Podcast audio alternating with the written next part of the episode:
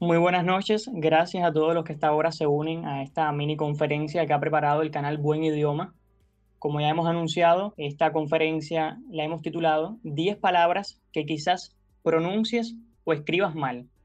Sobre ellas estaremos hablando en estos 10 minutos que tenemos preparados a propósito del buen idioma del canal.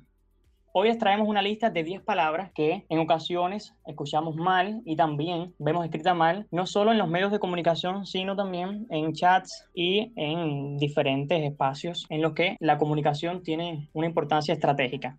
La primera palabra que hoy traemos para este chat de voz es la palabra que alude a esa sentencia breve, generalmente de carácter moral. Esa palabra es adagio. Con adagio generalmente no hay problemas a la hora de pronunciar. Así que en un ejemplo como en el siguiente que lo he extraído del diccionario panhispánico de dudas, lo adecuado sería decir adagio. En este caso no es procedente ese adagio de que para muestra basta un botón. Ahí, como pudieron escuchar, la pronunciación adecuada es adagio, pero en el lenguaje musical hay una voz que se usa para indicar que una pieza debe ejecutarse con movimiento lento. Esta palabra formalmente se escribe igual que adagio, pero se trata de un italianismo lo que quiere decir que hay que escribirlo en cursiva y por tanto hay que pronunciarlo como se pronunciaría en su lengua de origen. Para aludir a ese movimiento o pieza ejecutada de ese modo, lo adecuado sería decir adagio. Así que en español, para referirse a la sentencia breve, generalmente de carácter moral, diremos adagio pero en el lenguaje musical lo adecuado sería adagio. Así diremos adagio en sol menor. La segunda palabra es un verbo, lo que ahora les traigo. Un verbo que significa colocarse en línea recta, vincularse a un bando o tendencia. Me refiero a alinearse. El verbo alinear nunca lleva tilde en la vocal i de la raíz aline. Así que aunque escuchemos mucho y veamos también escrito frases como parece que los astros se alinean para un solo objetivo, que el Real Madrid sea el campeón, hay un vocablo que se ha escrito incorrectamente. En todas las formas en las que el acento recae en la raíz aline, la voz tónica es la E. Así diremos, yo me alineo, tú te alineas, él se alinea, que yo me alinee. Sería inadecuado decir alineo. Y, por supuesto, también sería otro error que en ocasiones también se observa, que es cambiar la E por la I. Y escuchamos para colmo, alineo. Únicamente, escuchen bien, se pondrá tilde en la I que marca la condicional, por ejemplo, en alinearía, alinearías. Esos son los únicos casos. Insisto que tampoco es adecuado sustituir la E de aline por una I. Así que formas como alineo y alineas son incorrectas. Así que la conjugación del verbo alinearse sería yo me alineo, no yo me alineo.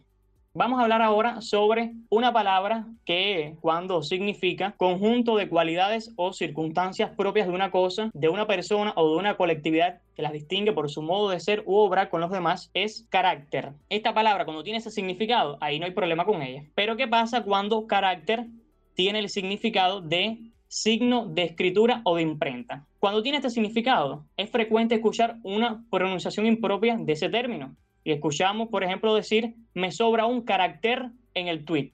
Aquí lo adecuado hubiese sido decir, me sobra un carácter en el tweet. Así que cuando carácter significa signo de escritura o de imprenta, mantiene esa misma pronunciación. Carácter y no carácter. A propósito, insistimos en que el plural de carácter es caracteres y no caracteres, como a veces también escuchamos y vemos por ahí. La cuarta palabra que hoy les traemos es la que alude a la persona unida a otra en matrimonio. Esa palabra es cónyuge. Como escucharon, dije cónyuge, cónyuge, y no cónyuge, que es una pronunciación inadecuada, y por lo tanto la grafía adecuada, la grafía propia de esta palabra sería C-O-N-Y-U-G-E. Esa U, que a veces también se ve escrita por ahí, es incorrecta. Así que para referirse a la persona unida a otra en matrimonio, lo adecuado es cónyuge, cónyuge, no cónyuge. Otra palabra que quizás algunos dirán, oh, qué fácil está esta palabra, porque es que la pronuncian mal. Es aquella que alude al recinto con grandes dimensiones, graderías para los espectadores destinado a competencias deportivas. Hago alusión, por supuesto, a estadio. Cuando estadio tiene este significado de recinto, no hay dudas de que se pronuncia así, estadio. Pero ¿qué pasa cuando estadio significa periodo o fase de un proceso? Hay que pronunciarlo así mismo, estadio. Así, en oraciones como las negociaciones se encuentran en un estadio muy inicial, lo adecuado es decir estadio, un estadio muy inicial. No sería apropiado decir ahí que se encuentran en un estadio muy inicial la enfermedad se encuentra en un estadio avanzado. Es incorrecto decir, aunque lo veamos en el lenguaje médico, aunque lo veamos en la prensa, lo adecuado es decir que la enfermedad se encuentra en un estadio avanzado y no en un estadio. Esta palabra no existe, quizás la confusión aparezca por el parecido con estadía, que sí existe, que significa estancia, la estadía en un hotel, por ejemplo, pero no tiene nada que ver con estadio. Así que lo adecuado sería estadio avanzado, estadio muy inicial. Seguimos con otra palabra. En 2020 se habló mucho sobre esta palabra. Bueno, todos los años se habla, pero se habló especialmente en relación con los médicos cubanos.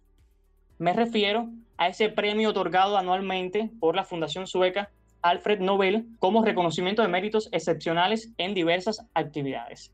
Hay que insistir en esto que acota el diccionario panhispánico de dudas, es que la palabra Nobel es aguda y así se recomienda pronunciarla en español, como en su lengua de origen, el sueco. Nobel, no Nobel.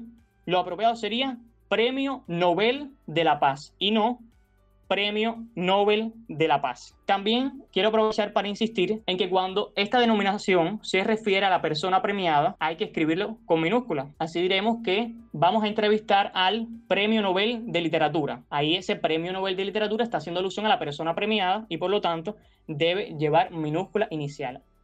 También el plural de Nobel sería noveles, es regular, noveles. Así diremos que al Congreso acudieron cinco noveles. Y ahí, por supuesto, como acabo de puntualizar, lo adecuado sería noveles en minúscula. La séptima palabra que teníamos para hoy. Vamos a hablar ahora sobre una conjunción que indica contraposición entre la idea afirmativa expresada en segundo lugar y la idea negativa expresada en primer lugar.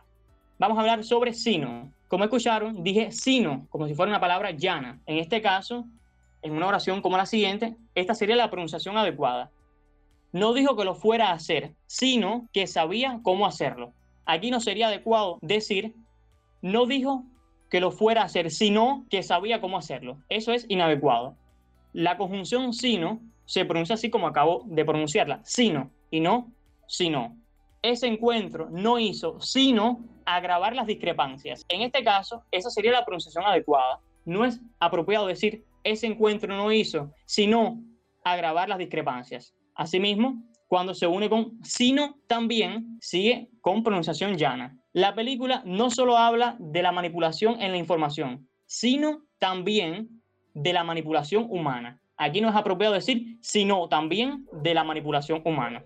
La octava palabra que les traíamos. Vamos a hablar ahora sobre la letra X. Conserva su antiguo valor como representante del fonema J en algunos topónimos americanos que mantienen una ortografía arcaica.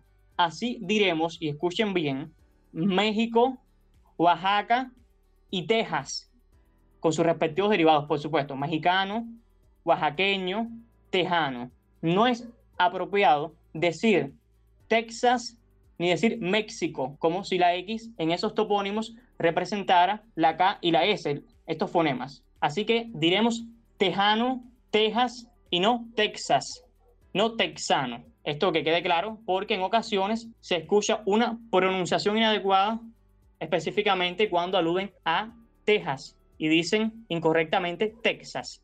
Vamos para otro topónimo, es decir, un nombre propio de algún lugar. Y ahora se escucha muy a menudo este que se refiere a la forma tradicional española de la capital de Japón. En el uso actual, escuche bien, la pronunciación adecuada es Tokio. Así que la capital de Japón es Tokio. Por lo tanto, se desaconseja totalmente una pronunciación antigua y poco usada que era Tokio. Es decir, que Tokio es una pronunciación incorrecta de este topónimo. Lo adecuado es Tokio. Los Juegos Olímpicos de Tokio. no de Tokio. Por último, vamos a hablar sobre un verbo que en ocasiones también se pronuncia mal, y es aquel que hace alusión a derramar o vaciar líquidos y también cosas menudas como sal y harina, por ejemplo. Sería incorrecto usarlo en una oración como esta que voy a, leer ahora. La compañía virtió sobre el reactor número uno. Está muy harta de todas las informaciones falsas que están virtiendo sobre ella estos últimos meses. Es incorrecto porque el verbo vertir no existe. Lo apropiado es, y escuchen bien, verter. Este es un verbo irregular y se conjuga como entender. Así diremos vertió, vertieron, vertiendo, vertemos, verteremos y verteríamos. Recuerden que el verbo vertir sería inadecuado y no sería correcto decir virtió y menos virtiendo.